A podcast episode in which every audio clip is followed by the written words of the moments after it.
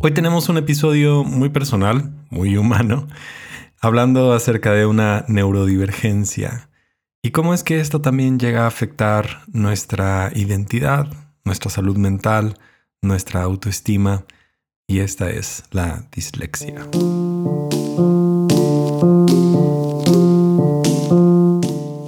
Soy Gabriel Borja y este es el podcast humano. Bienvenidos, este es el episodio 152 y es un episodio un poquito más largo de lo normal, pues tenemos a una invitada, a Ivonne Chávez de Clínica Rosati. Vamos a estar hablando acerca de dislexia y cómo es que esta llega a afectar nuestra salud mental o tal vez también nuestra propia identidad. Y este es un episodio muy cercano, puesto que justo mientras yo estaba en el colegio siempre observaba que mi forma de poder procesar información era un poco diferente y nada lo puso tanto en evidencia como el haber llegado al grado que sería secundaria en México, pero a otros tal vez sería el grado 8. Y en ese momento fue cuando se empezó a juntar números y letras. Y definitivo, desde que estaba yo en, en los primeros años, muchas de las letras de los números se juntaban, se convertían en cosas muy similares, incluso los sonidos, era, era complicado poder unir sonidos con también a veces las letras. Y llegando a álgebra, ya todo era un total desastre, porque ahora tenemos letras eh, dentro del área de matemáticas y esto era muy complicado para para un inicio. Entonces los primeros meses de, estar en eso, mis calificaciones eran fatales, dos, tres, y mis padres decidieron enviarme a conversar con un tutor. Y creo que este fue un momento de esos de los que definen mi vida. Eh, fui yo con él. Empecé yo a trabajar y él me ponía ejercicios y veía que no podía y se complicaba mucho y de repente me dijo, muy bien, vamos a cerrar el libro, vamos a cerrar todas las cosas y vamos a tener una conversación. Y esa conversación hasta el día de hoy sigue siendo una conversación que llevo todos los días. Yo creo que esa conversación de alguna manera salvó mucho de mi conocimiento, de mi comprensión, aunque fue muy sencilla la conversación. Él me dijo, tú miras el mundo de una forma totalmente diferente. No lo ves igual a las demás personas, no entiendes el mundo de la misma forma que otras personas. Y esto significa que vas a tener que hacer un par de cosas. La primera es que tú te vas a tener que empezar a enseñar muchas cosas porque tú las vas a entender de manera diferente. No es que seas tonto, no es que no entiendas, simplemente tú eres diferente, tu mente funciona distinta. Entonces me empezó a enseñar. Curiosamente, una de las recomendaciones que me dio en el libro de matemáticas, que era un Baldor, que tal vez muchos conocen, me dijo, mira, al final están las respuestas. Tú puedes llegar a la respuesta, pero no vas a llegar igual que los demás. Entonces, cuando los profesores te estén enseñando y explicando, es muy posible que a ellos no les entiendas.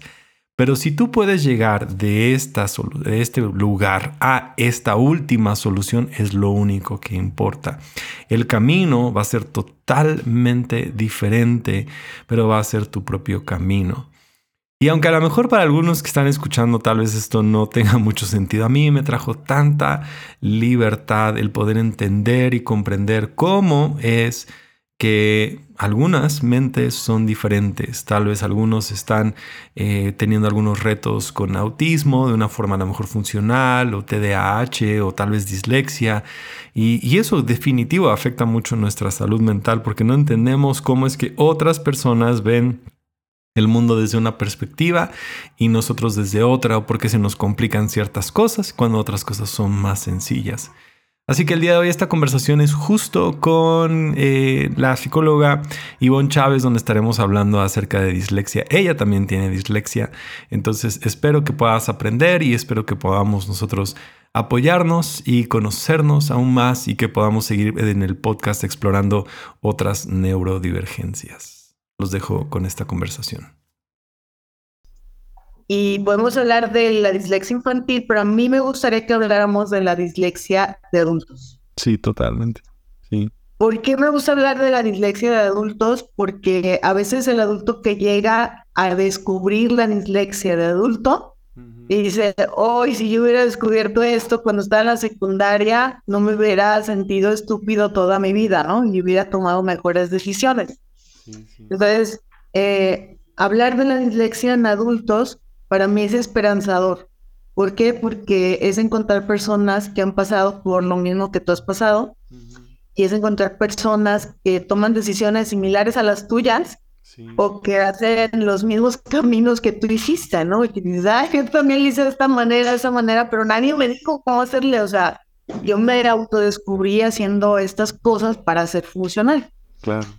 Entonces, ahí em, podemos hablar de, esto y luego retomar la, la dislexia en, las etapas de desarrollo. Sí, sí. Pero bueno, mira, hoy hablando de, de la dislexia, sí, sí. que está muy similar al trastorno de déficit de atención, la dislexia tiene un camino muy interesante, Gabriel, porque no es un problema de aprendizaje, es una forma de pensar diferente.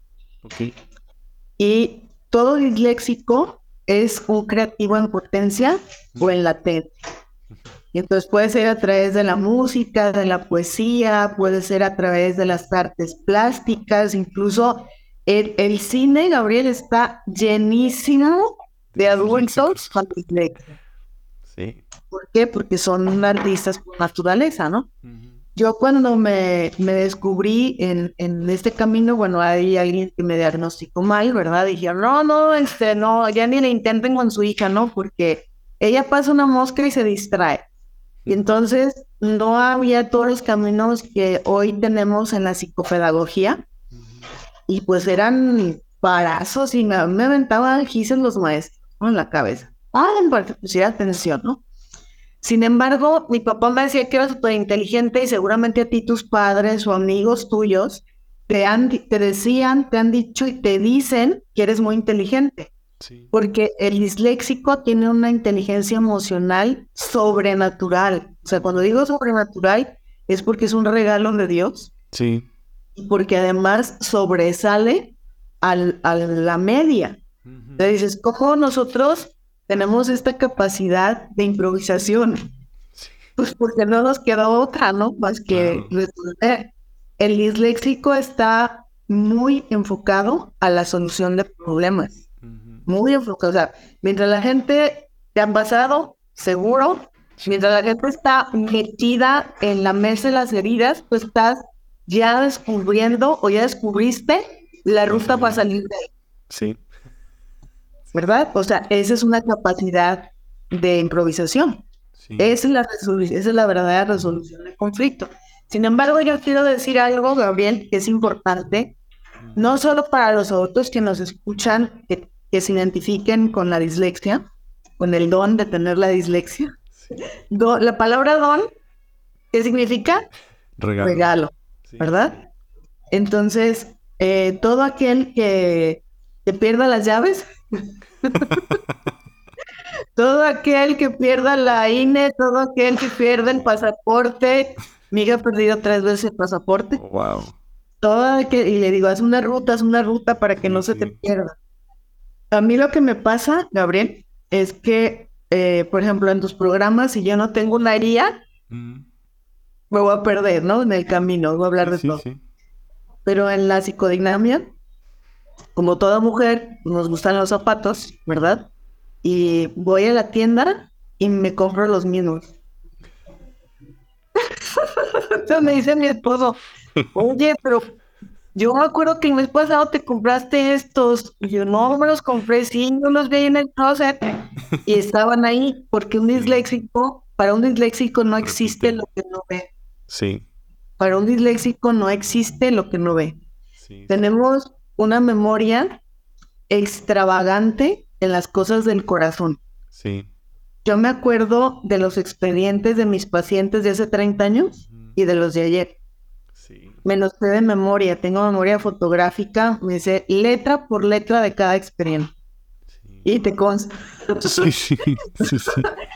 Pero no, no, no me acuerdo que ya había comprado un shampoo. Ayer llegué con un shampoo y tenía uno nuevo. O sea, y Dios, o sea, ya lo tenía, ¿por qué lo compré? O sea, porque no hice una ruta, no escribí, ya lo compré y es pesado a veces escribir. Les quiero decirles algo a los que nos están escuchando, que es alentador y al mismo tiempo no, pero es una realidad. La dislexia es un, es un tratamiento, se puede, se puede tener un tratamiento, pero no hay cura. Claro. Porque no es una enfermedad. Sí, no se tiene que curar nada. Sí. No se tiene que curar nada, ¿no? Y digo esto porque cuando nos sentimos incómodos con, con un tema de asimilación o de memoria o de aprendizaje o que estamos muy distraídos porque nos distraen en muchas cosas, entonces pensamos que es algo que tenemos que cambiar, pero no es así, ¿verdad? Y no porque te identifiques con lo que estamos hablando es que tengas dislexia o déficit de atención, ¿verdad? Puedes tener las dos cosas o una sola o ninguna, que simplemente sean malos hábitos con los que has vivido. La dislexia no es una enfermedad, y yo diría que tampoco es un trastorno, sino una forma de pensar diferente. Les digo a los, a los chicos que a veces van a terapia con, con dislexia, es que me ha causado muchos problemas toda mi vida. Yo, pues bienvenido al club, ¿no? La vida es dura, ponte un casco. Haz tu ruta. Haz tu ruta. Haz tu ruta. Ajá. No tiene cura, pero ojo, tiene que diagnosticar un profesional. Claro. ¿Verdad? Un profesional no es un maestro. A mí me, me, diagnosticó un maestro. Sí, Me diagnosticó mal, no me diagnosticó con dislexia. Entonces, cuando tú te ves que piensas diferente a los demás, que te dices, chihuahua, o sea, ¿por qué no aprendo así de rápido, no? Pues seguramente tú aprendes así de rápido otras cosas diferentes a las que aprende tu compañero, o tu amigo, o tu esposa, o tu papá. Pero el tema aquí es que un grupo de profesionales te tienen que diagnosticar para, para diferenciar muy bien qué es, ¿verdad? Hace rato me decías, yo confundo, confundía los números, ¿no? Sí, sí. Era una Z, pero en realidad era un 2. Sí. ¿No? Y esta variable de la dislexia se llama discalculia. Okay. Entonces, eh, es difícil de distinguir y yo siempre recomiendo que sean eh, diagnosticados por un equipo de profesionales de manera integral, que puede ser un psicopedagogo, un neurólogo y un psicólogo, por los tres. ¿Por qué, meto al psicólogo aquí? Porque el, tanto el TDA, cualquier tipo de, de programa de aprendizaje como la dislexia, está asociado con eventos sociales. Porque entonces si no aprendes rápido y eres tonto, no sabes, y tú te empiezas a creer que eres estúpido. Sí. Yo me lo creí mucho tiempo, ¿no? Pero gracias a Dios que hubo quien me insistió, eh, no, no es cierto, eres bien lista y eres muy lista y sigue, y sigue, y sigue, ¿no? Y esa es la parte de no creerte las etiquetas. O sea, grandes, grandes científicos y grandes pensadores eh, a nivel mundial tienen esta situación de dislexia o de discalculia, ¿no? Sí. Y uno de ellos fue Einstein. Entonces, no podemos llevarnos por una etiqueta que está mal puesta y no la acepte. Simplemente la dislexia es, es un regalo para pensar diferente a los demás, para volvernos autodidactas, ¿verdad? Como hace un momento decías. Otra cosa que también es, es importante en esta condición de la dislexia es que el diagnóstico médico puede variar, Gabriel, dependiendo del contexto en el que estás viviendo. Si tú vives dentro de un contexto amable, amigable, gentil, em, eh, lleno de, posibilidades para crecer, tu dislexia se potencializa a descubrir nuevos talentos o, nuevas, nuevas rutas. Pero si vives en un ambiente en donde solo hay exigencias o donde solamente hay juicio, donde solamente hay condenación, va a ser muy probable que no descubras que no desarrolles los talentos y que te creas esas etiquetas. Esa es una parte. Por otra parte, cuando te digo que el diagnóstico cambia y varía, no solamente por la atmósfera, sino porque también conforme vas creciendo, el cerebro se va transformando. Y entonces esta forma de aprender es diferente. Me te voy a poner un ejemplo. Años atrás, eh, Cuba era considerada uno, uno de los sistemas más inteligentes sobre la enseñanza.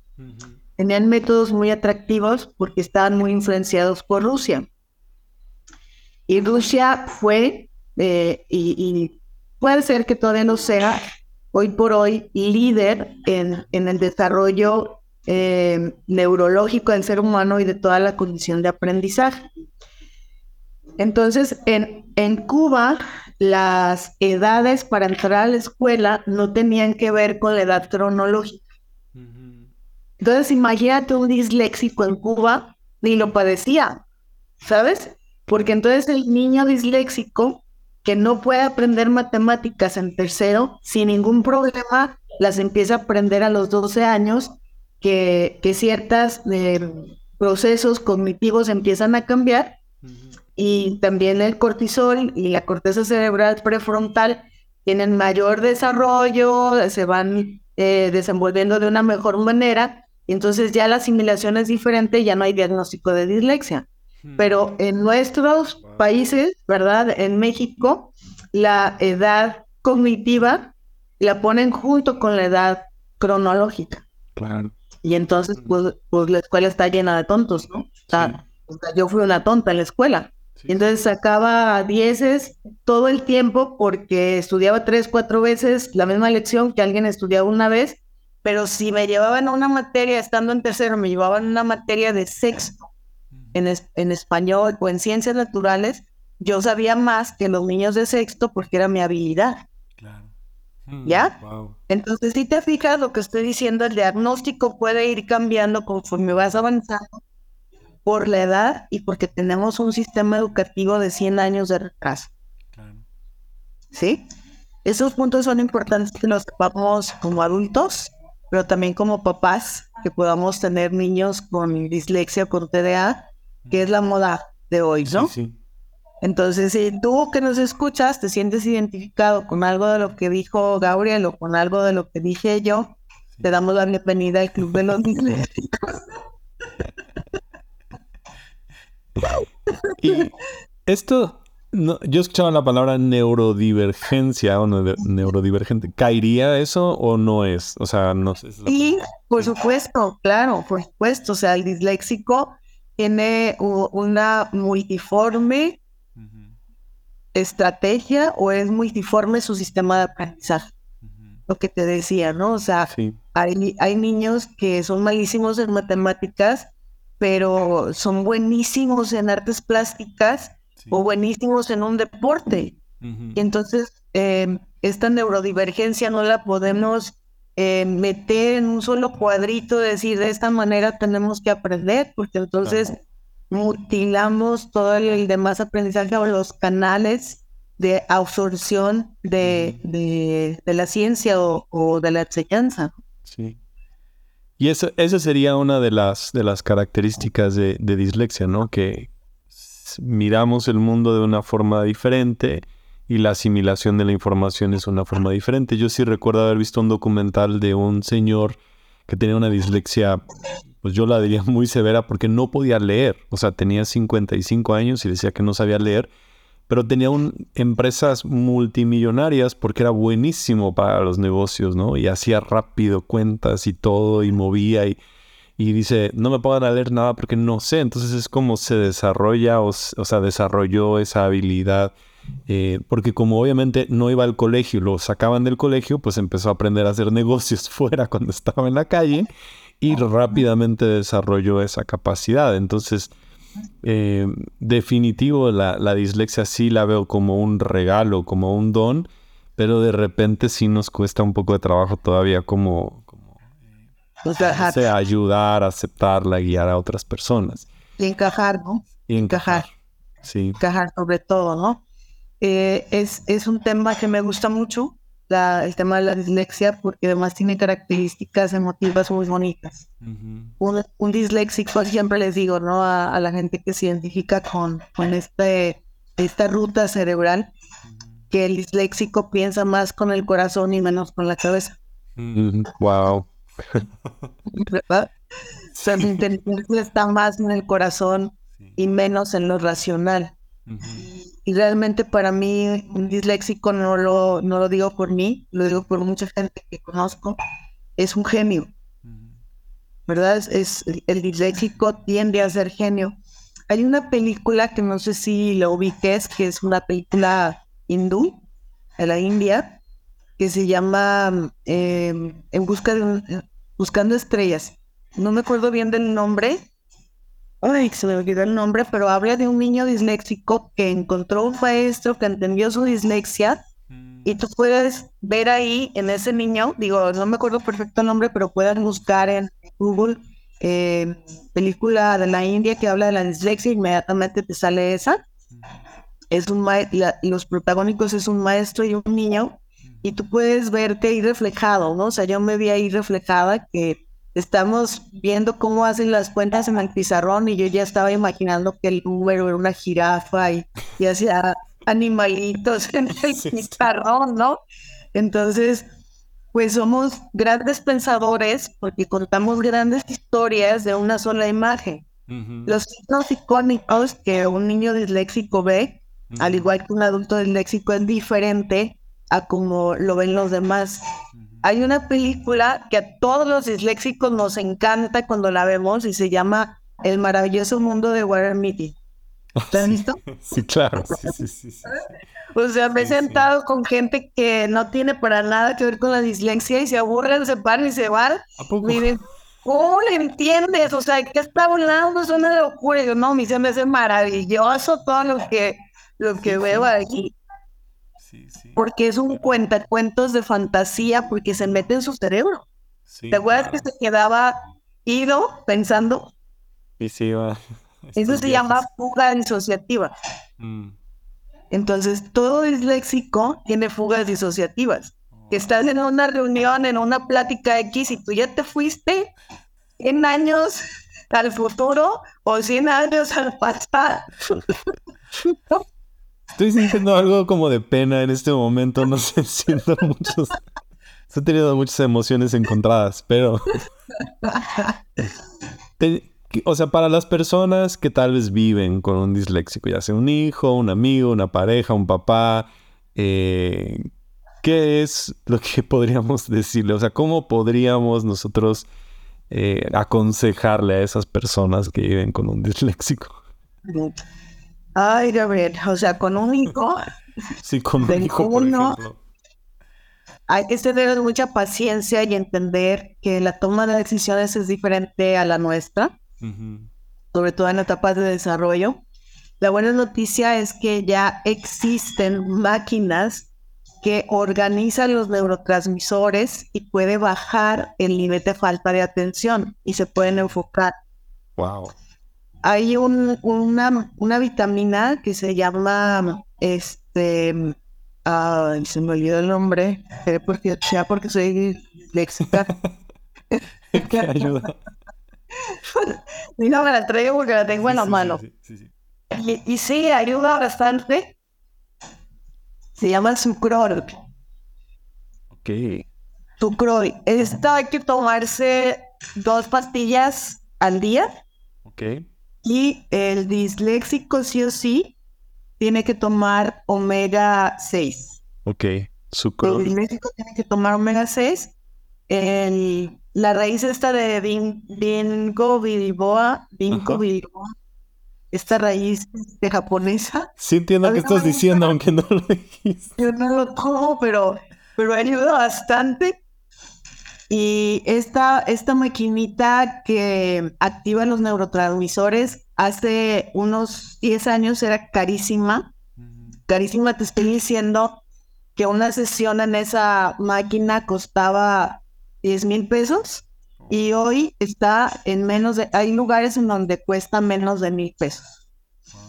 Y ese es el, ¿cómo, ¿cómo, se le llama ese tratamiento? Es el tratamiento de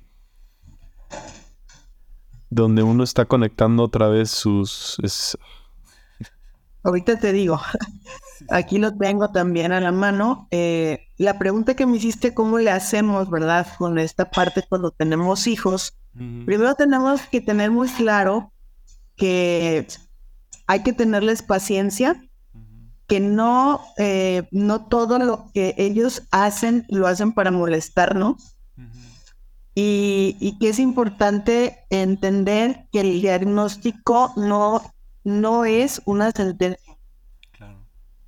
diagnóstico no es igual a sentencia.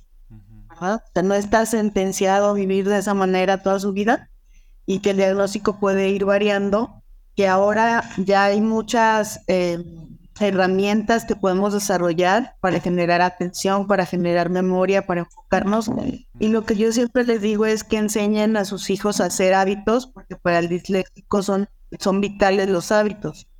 Yo le llamo ruta, o sea, haz una ruta como tipo bitácora por semana, por día, por hora. ¿A qué hora me levanto? ¿A qué hora me acuesto? ¿Y qué hay entre, la, entre lo que me levanto y me acuesto?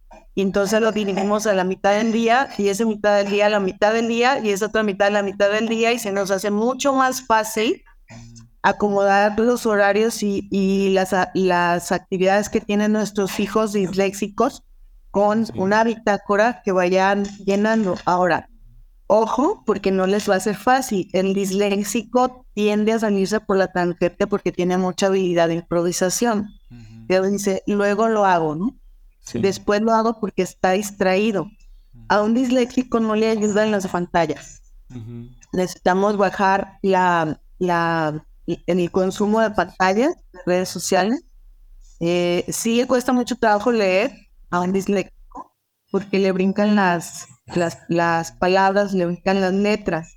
Entonces, hay sistemas de lectura que pueden buscar con los neurólogos, con los psicopedagogos, diferentes, son técnicas de lectura para disléxicos que antes no teníamos, ¿verdad?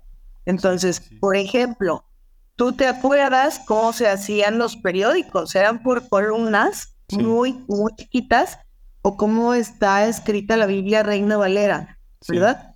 Entonces, esas lecturas las haces de un, solo renglón.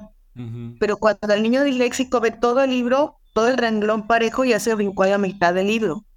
Y entonces, para quitarles el miedo, el tedio, el asco incluso, porque se marean sobre la lectura, hay que darles lecturas muy cortas de renglones muy angostos, para que no pierdan el gusto por la lectura. Wow, ok.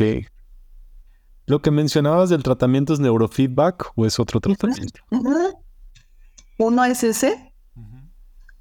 Uno es ese y hay otro que se llama Ornos 888.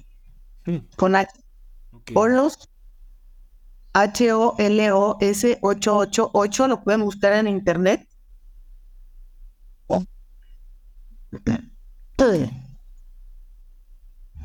Y ese te ayuda no nada más con el tema de la dislexia, sino que activa los neurotransmisores, te ayuda, por ejemplo, para personas arriba de 45 años, para mujeres que están pasando por menopausia y que es afectada su memoria, eh, activa todos los procesos del cerebro que tiene que ver con atención, con memoria, con retención, etcétera. Y por supuesto al disléxico lo ayuda a centrarse, a enfocarse, que es nuestro principal problema y desenfoque, ¿no?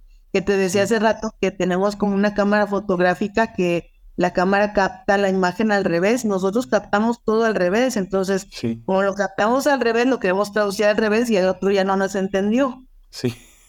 Entonces, eso hace que nos desenfoquemos. Y nos desenfocamos, vemos como, ay, ¿cómo lo entendiste? ¿Cómo me lo explicas? Y esta máquina donde te conectan eh, ciertas valvulitas al cerebro y a otras partes del cuerpo, te hace que los neurotransmisores tengan una mayor recepción y los mensajes que se, que se pasan los neurotransmisores te llevan a tener un mayor enfoque, por lo tanto, sube la atención. Te enfocas, pones más atención y te distraes menos. Ok. Entonces, yo, yo veo esta parte que nos dijiste de, de algunas vitaminas, creo que sería muy bueno. Eh, buscar estas, estas terapias, pero si alguien quiere específicamente encontrar un diagnóstico, entonces sería un eh, ir con un psicólogo, un neurólogo y también con un psicólogo. Psicólogo, ¿no? Sí, por la parte social, porque un, por la parte de la dislexia creces con sintiéndote muy rechazado, como que no encaja. Claro. Dices, no encajo, que aquí no encajo, no me entienden y no te entienden. Sí. ¿no? Y entonces el psicólogo que, tiene que enseñar, ¿verdad? Trabajar la parte de aceptación, de descubrir tus nuevos talentos, eh, cómo puedes eh, buscar o encontrar personas que puedan ser empáticas contigo y tú mismo ser empático contigo mismo, ¿no? Que en alguna ocasión hablamos en un programa que la empatía empieza por nosotros mismos antes de ser empáticos con el otro, ser empáticos con nosotros mismos para generar empatía. Y el disléxico tiene que ser muy empático consigo mismo. Sí. Yo creo que hasta que no puedas ver el regalo y el superpoder, como tú lo mencionabas interiormente y lo aceptes, pues siempre hay esta sensación de lo veo como un, una deficiencia o como el regalo más grande. Entonces creo que eso tiene que venir y también con la compasión en los momentos en que tú te ves diferente a que otras personas tal vez ya resolvieron, procesaron e hicieron las cosas de una forma y tú todavía a lo mejor estás viéndolo de una manera diferente. Y ahí es donde viene mucha compasión, mucha empatía personal, mucho trabajo.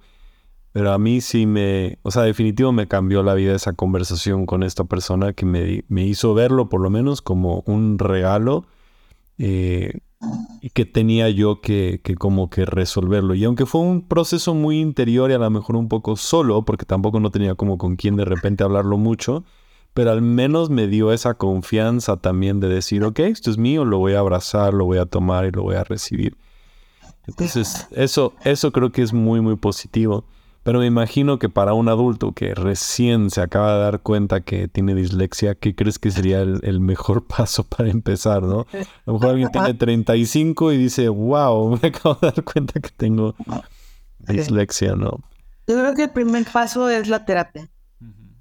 Con un, terapeuta que tenga experiencia con eh, tipos de aprendizaje, ¿verdad? Eh, no todas las universidades te entrenan para identificar problemas de aprendizaje. Entonces, tendría la persona que investigar o, cuando vaya a pedir una cita, preguntar si tiene alguna experiencia, una expertise en, temas de, aprendizaje o si está, está actualizado con eh, temas psicopedagógicos eh, o de plano de ir de lleno con, con un neurólogo y, y con esta premisa, ¿no? De tengo la sospecha de si puedo ser disléxico, aunque sea un disléxico funcional, ¿no? O sea, eso que dijiste de la persona que no sabía leer, eh, está impregnado de empresario disléxico. Sí, sí. Impregnado, o sea, no tienes idea. Hmm. Entonces, un, un empresario que Hizo la universidad pues porque lo obligaron, pero que tiene unos talentos extravagantes de reproducir dinero, eh, no tuvo eh, esta, ¿cómo lo puedo decir? Esta facilidad de la estructura ya hecha en, en una currícula, ¿verdad? O sea, sujetarnos a una currícula es, es muy pesado para un disléxico. ¿Por qué? Porque somos autodidactas, eh, nosotros vamos armando nuestro propio camino y entrar a una currícula ya establecida es como ponerte una camisa mm. este, de, fuerza, ¿no? O sea, es, es, algo de aquí, no aprendo de esta manera, pero son genios finalmente, ¿no? Entonces mi recomendación es un psicólogo, ¿verdad? En donde la persona investigue si tiene una expertise en, en el área psicopedagógica o ir de lleno con un neurólogo y decir, sospecho que puedo eh, soy funcional, pero posiblemente sea disléxico y solamente entenderse, ¿no? Porque como dije antes, no hay cura. Sí, sí, sí, sí. No hay cura y solamente es hacer rutas, ¿verdad? Del día a día y sobre, sobre esto caminar, eh, sobre esto no me muevo porque es lo que no funciona y agregarle todas estas herramientas que es entenderse a sí mismo en la psicoterapia, es tomar siempre vitaminas, o sea, yo me tomo con 15 vitaminas diferentes. Eh, también uso células madre que ayudan mucho para toda la, parte del enfoque. en medio personal me han ayudado mucho, sí le batallo, porque voy a batallar toda mi vida con, con el tema de las currículas, ¿verdad? Y de los idiomas. Ahora estoy estudiando alemán, pero lo podemos lograr, simplemente nuestra ruta es diferente y a lo mejor nuestro esfuerzo es un poco más que el de los demás, pero claro que lo logramos y una vez que llegamos ahí, nadie nos quita de ahí, ¿no? O sea, no somos expertos en ese tema porque inventamos el camino para llegar ahí. Entonces digo, hay esperanza siempre y cuando seamos funcionales. Si te está dando problemas la indexia, entonces sí tienes que buscar un equipo de profesionales de forma integral que te ayude a resolver cada área de tu vida y te ayude a enfocarte en lo que tienes que porque eso también genera una problemática con las personas con las que vives, ¿no? Que vas dejando una estela de ropa por donde pasas o, o que ya perdiste 50 veces las llaves o, o, papeles importantes que no sabes ni dónde los dejaste, las escrituras de tu casa. Entonces, si ya te está causando problemas, necesitas la ayuda profesional. Tengo una, una pregunta final y es si existe alguna cosa que, o sea, lo empeore. Yo, yo no sé, pero esto fue mi, un poco mi experiencia durante después de COVID y todo eso. Como que tuve que reaprender algunas cosas. No sé, siento que había como un cierto ritmo, a lo mejor era la rutina, como mencionabas, y el encierro, no sé si fue COVID, no sé qué haya sido, pero como que en esos dos años sí siento que Me costó mucho más trabajo leer. Anteriormente había agarrado como un ritmo para leer, había construido muchas cosas y después como que se haya roto. Y me siempre estaba pensando como que qué habrán sido los como ciertas cosas que volvieron otra vez como a no perjudicar, pero sí tuve que reaprender, o sea, siento que se puso otra vez más complicada en algunas cosas. pasó a todos, Gabriel. Lo que pasa es que el COVID a ciertas personas, bueno, no a todas, no, no a ciertas, el COVID ataca eh, el área más vulnerable de, tu persona, de tu cuerpo, ¿no? Entonces, a mí, a mí y seguramente a ti atacó la parte cognitiva. 100%. Entonces, eh, yo ya tenía rutas establecidas y de pronto empecé a olvidar esas rutas. Tuve que hacer de nuevo la ruta y decía, porque si esto ya lo hacía casi de forma automática, pues bueno, el, el, COVID nos ataca en las, en las áreas más vulnerables. Yo trabajo con el raciocinio, trabajo mucho con la cognición, esa es mi herramienta de trabajo y fue la, la parte que atacó. ¿Verdad? Entonces... 100%. Creo que no, no estamos ni, ni cerquita, ¿no? Como el juego que antes que escondíamos algo y tibio, caliente, frío.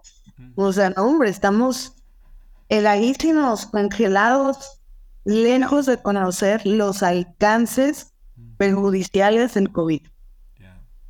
Estamos lejos, sabemos una mínima parte, pero yo sí me descubrí con, con procesos cognitivos deteriorados, tanto como la memoria, como el aprendizaje, como la retención, eh, como el enfoque. Me distraía fácilmente. Tuve otra vez que reiniciarme Sí. Y es, es en, en, ese momento donde conocí el, el, el, esta, esta este, estrategia que te acabo de decir que se llama OLOS 888. Okay. que algo tengo que hacer y me puse las madre, me, me compré las vitaminas estas que te acabo de mencionar, este, tengo mi cocina llena de frascos que todo el mundo piensa que son medicamentos, pero son suplementos para la memoria y me tuve que reiniciar. Realmente me tuve que reiniciar. Entonces, te paso a ti, me pasó a mí, me ha platicado mucha gente que son intelectuales que también sintieron que tuvieron un deterioro cognitivo significativo y tuve que aprender a dormir otra vez porque despertaba cada dos, tres horas después de que me dio COVID y ya ahorita ya estoy otra vez eh, ya casi como estaba antes de que me diera COVID. Pero sí nos ataca en las zonas más vulnerables, eh, pero también no nos tardamos tanto en volver a aprender. O sea, sí nos reiniciamos, pero no nos llevó años. O sea, sí nos reiniciamos, pero como está así, ya, ya llega el ritmo, ya, ya le sigo, ya por aquí voy, pero yo sí ya estoy más cuidadosa, ¿no? Ya tomo más notas de todo, ya no me atengo tanto a mi memoria, tengo este, alarmitas para ciertas citas que tengo, ciertas actividades que me toca ir con la ginecóloga, no olvidaba esas citas, pero ahora las, le pongo alarmita, ¿por qué? Porque hay cosas que posiblemente no regresen.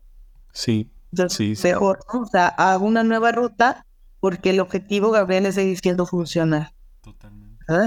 O sea, ser amigable con la dislexia es aceptar la dislexia para seguir siendo funcional y no entorpecer la vida de los demás. Totalmente. Sí. ¿Verdad? Y, justo, sí, porque eso fue justo mi, mi, experiencia después de COVID, fue como, ok, algo, esto tenía que volver a reaprender, o sea, cosas que eran ya como que las había podido manejar, aprender, desarrollar, otra vez, sobre todo leer, o como otra vez fue como eh, el ritmo, la forma, la, comprensión, em, en eso algunas ideas, como las, las iba yo armando, entonces sí, siempre me quedó esa, esa duda de, de como un reset en ciertas cosas, de que ya había avanzado y sentí que me había otra vez como regresado, entonces eso me, me trae mucha, mucha paz, ¿no? Decir, sí, hay que volver otra vez. Y como mencionas, creo que sí hay que ser muy funcional, ¿no? Eh, si miramos a nuestro alrededor que no estamos siendo funcionales, que alguien en nuestra familia no está ahí, buscar la ayuda y, acercarse con las personas correctas. Nuevamente, si tienes una pregunta, te puedes acercar eh, en Clínica Rosati, que te puedan orientar, ayudar, guiar, responder algunas de estas preguntas que tal vez tú tengas. Creo que va a ser muy bueno. Eh, y por lo menos una, una, consulta, o sea, no está de más tener una consulta y preguntar si tienes ahí a lo mejor la duda, que si a lo mejor tienes o no dislexia o eh, TDAH o alguna otra cosa, creo que es un buen momento venir y preguntar y recibir ayuda y aclarar un poquito ese panorama. Este, y va a traer mucha paz, mucha paz y mucha esperanza. Sobre todo, ¿no? Sí, sobre todo, ¿no? Entonces, pues muchas gracias, Ivonne. Muchas gracias. No estamos todos en el mundo, Gaby. No. hay un Fíjate que eh, hay un grupo, bueno, hay varios, pero hay un, grupo en Facebook que se llama Dislexia de Adultos. Lo pueden buscar así. Y este grupo lo abrió un psicopedagogo argentino que estudió psicopedagogía una vez que, que fue diagnosticado como tal y está padrísimo el grupo porque ahí ves testimonios, te sientes identificado y, es bien bonito leer que dices, wow, pensé que era el único que estaba en esta situación y oí otras personas, cómo le han hecho, leerlos. O sea, es como, ¿sabes? Este grupo que, que se arma de, de sobrevivientes. pues me digo, wow, o sea, ¿cuántos pasamos por esto? Eh, viviendo solos con esta incertidumbre de pensar que éramos este, fenómenos, ¿verdad? Que, que no encajábamos en el mundo, pero que otros estaban pasando por la misma situación y finalmente te das cuenta que eres privilegiado. Sí, sí. Y a pesar de todo, saliste adelante, lo lograste, eres funcional, tienes una profesión, tienes un ministerio, ¿sabes? toda la estela de vida que hay atrás, y dices, Dios, o sea, de verdad gracias porque me veo a mí mismo como un milagro de vida y que soy una persona que puede ser todo, pero lo más sobresaliente es que soy esforzada. Sí. Porque nos esforzamos más que los demás, finalmente. Pues si, tienes dislexia, estamos contigo, te entendemos y te amamos. no sufres en silencio, ¿no? Sí, no. Vete a nosotros. Pues muchas gracias, Ivonne. Gracias a ti, Gabriel. Gracias, gracias. Y saludos a tu familia, ¿no? Sí. y no estoy sola, hay muchos como yo, señor Pues bueno, aquí estamos, Gabriel. Si alguien necesita un poco de esperanza, de consuelo, con mucho gusto. En Clínica Rosatía hay especialistas sobre este tema, ¿verdad? Y más que nada, pues la esperanza que genera que, hay gente que lo hace bien, que sale adelante y que hay herramientas, ¿verdad? hoy por hoy hay herramientas que nos pueden hacer más funcionales. Les recomiendo un libro que se llama El don de la dislexia. Ojalá lo puedan conseguir. Y el autor es Ronald D. Davis. La editorial es Editex. El don de la dislexia. Me encantó, es el mejor libro que he leído sobre la dislexia porque es un regalo. Y si estás sufriendo porque no te crees tan inteligente como los demás, pues celébralo porque hoy por hoy se ha descubierto que el corazón tiene mayor inteligencia que el cerebro tiene mucho más células pensantes que el cerebro y los disléxicos pensamos más con el corazón que con la cabeza. Me quedo con eso. De esperanza y, aliento, ¿verdad? Pues gracias, Gabo. Un buen tiempo contigo. Saludos a todos. Gracias. Bye bye. Hasta luego. Justo ya está Noah. Aquí ahorita le, voy a abrir un segundito. Sí, sí, sí, voy. Voy, voy, voy, voy, voy. Espera.